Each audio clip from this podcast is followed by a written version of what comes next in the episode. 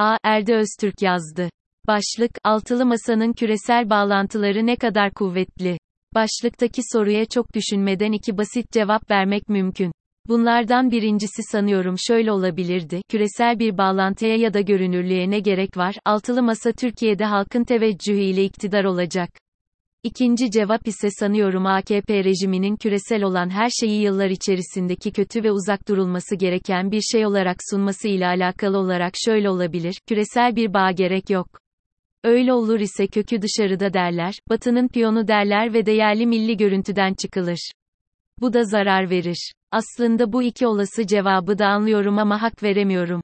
Zira, dünyanın geldiği küre yerel konumda Türkiye gibi bir yerde öncelikle iktidara gelmek, sonrasında ise iktidarda kalmak için iktidara alternatif ya da talip olanların ne olursa olsun farklı seviyelerde küresel ilişkilerinin ve de görünürlüklerinin olması gerekiyor. Bu gerçeği kabul ederken de sanıyorum yapılması gereken en önemli şey ne yazık ki bir atasporuna dönüşen komploculuğu bir kenara bırakmak olmalı. Çünkü her meselede büyük resmi görmek çok da imanlı olmayabilir. Çünkü aslında o kadar da büyük bir resim yoktur. Bu yazı aslında geçenlerde bir meslektaşımın benimle paylaştığı bir sosyal medya iletisi sonucunda aklıma geldi. İleti 3 aşağı 5 yukarı şunu diyordu, muhalefet partilerinin kıta Avrupası içerisindeki kendi grupları haricinde uluslararası bir teması yok. Bununla beraber ABD, Britanya, Avrupa Birliği, NATO, İsrail, Körfez ülkeleri ya da Afrika'ya dair ne düşündükleri de bilinmiyor ve bu büyük bir eksik. Ben bu iletinin altına çok da fazla bir şey eklemeden imzamı kolaylıkla atarım. Dahası bu eksikliğin çok da kolay giderilemeyeceğini ve olası bir iktidar sürecinde büyük zorluklar çıkarabileceğini de kolaylıkla iddia edebilirim. Bu iddiamın en temel nedenlerinden birisi AKP'nin iktidara gelmeden önce nasıl bir küresel aktör olmayı başardığı ile alakalıyken, bir diğeri de altılı masa aktörlerinin her şeye karşın Halakapı batısında bilinmiyor olduklarının farkında olmaması. Ya da bilinmediklerini biliyor olmam ile alakalı. Erdoğan iktidardan gitse bile yurt dışında görünür kalabilir 2016 yılında Kuzey Makedonya ve Arnavutluk'ta alan çalışması yaparken bölgenin ileri gelenleri Erdoğan'ı belediye başkanlığından beri tanıdıklarını defalarca dile getirmişlerdi. Bu tanışma sadece onu haberlerden bilmek ile alakalı da değil. Erdoğan o bölgede bir şekilde kardeş şehirler projeleri, doğrudan ve de dolaylı yatırımlar ile görünür olmaya başlamıştı. Aynı şeyi Kuzey Afrika ve Körfez ülkeleri için de söylemek mümkün. Misal Somali, Irak ve de Birleşik Arap Emirliklerinden gelen hemen hemen büyük öğrencilerin babalarının Erdoğan'ı yaklaşık 30 yıldır takip ettiklerini söylüyor. Benzer bir durum İsveç'teki Balkan göçmeleri, İngiltere'deki Müslüman göçmen grupları için de geçerli.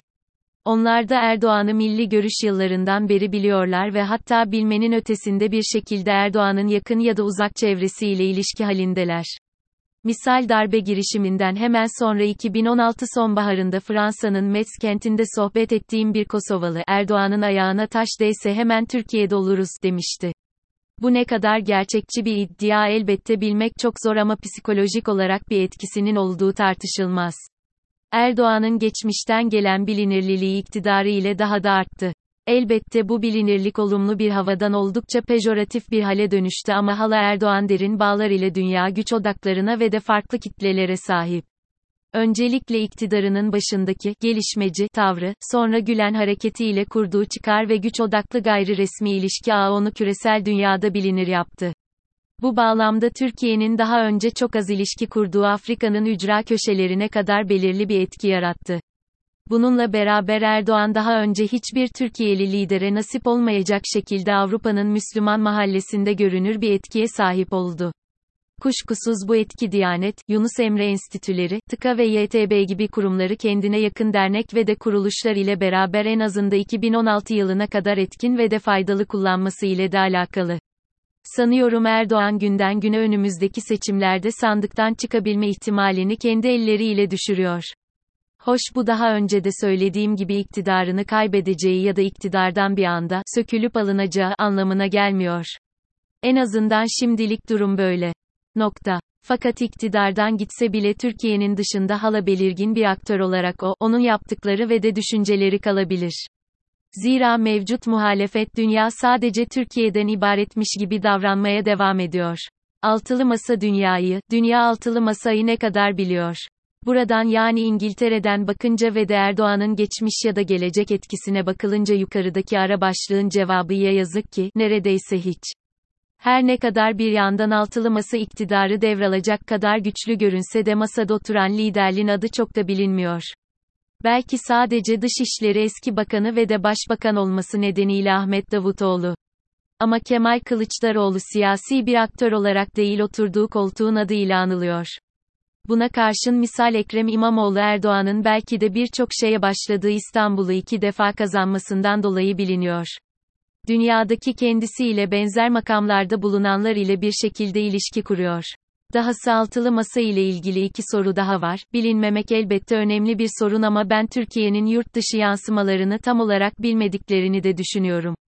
Örneğin 80'in üzerinde ülkede resmi olarak varlık gösteren Diyanet'in çoğu yerde yasal sınırlarını aşan faaliyetleri hakkında ne düşünüyorlar? İktidara gelince bu kurumu nasıl düzenleyecekler ya da düzelecekler mi? Bununla beraber yaklaşık 20 yıldır Erdoğan iktidarından maddi ve manevi destek bulan ve de bunun karşılığında bir şekilde araçsallaştırılan Müslüman göçmenler ile ilgili neler yapılacak? Ne yazık ki bunlar, önce iktidara gelelim, sonra bakarız meseleleri, değil, zira en az iç politika kadar karışık, birbiriyle çatışan çok aktörün olduğu konular. Bu alanda her zaman için süren bir soğuk savaş var ki, bu iktidara gelince anlaşılacak türden değil. İkinci soru ise şu. Türkiye'nin kendince değerli ama aslında irrasyonel ve de zorlu yalnızlığı ile ilgili neler yapacaklar? Pek muhtemelen, eğer muhalefet iktidara gelirse Batı dünyasının yeni Euro-Atlantik güvenlik haritasına adapte olmak zorunda kalacak ki kalmalı ama bunun ne olduğunu Türkiye'ye nasıl yükümlülükler getireceğini biliyorlar mı? Ya da bu süreç için diğer aktörler ile işbirliği içindeler mi? Ya da daha temel bir soru bu sürecin hangi aktörler ile neden ve de nasıl yapıldığını biliyorlar mı? Sanıyorum bu soruları taraflara sorsanız kesin bir evet cevabı alırsınız ama gerçekte bu soruların cevabı kocaman bir belirsizlik. Ne yazık ki de belirsizlik çok olumlu bir şey değil ve sonu sıkıntılı da olabilir. Kısacası altılı masanın bir şekilde belirsizliklerini küresel ölçekte çözmesi gerekli. Yoksa o da AKP gibi bir yerde günün sonunda Antalya Diplomasi Forumu gibi komikliklere maruz kalır ki, bu Türkiye ölçeğindeki bir aktörün hiç de hak etmediği bir durum.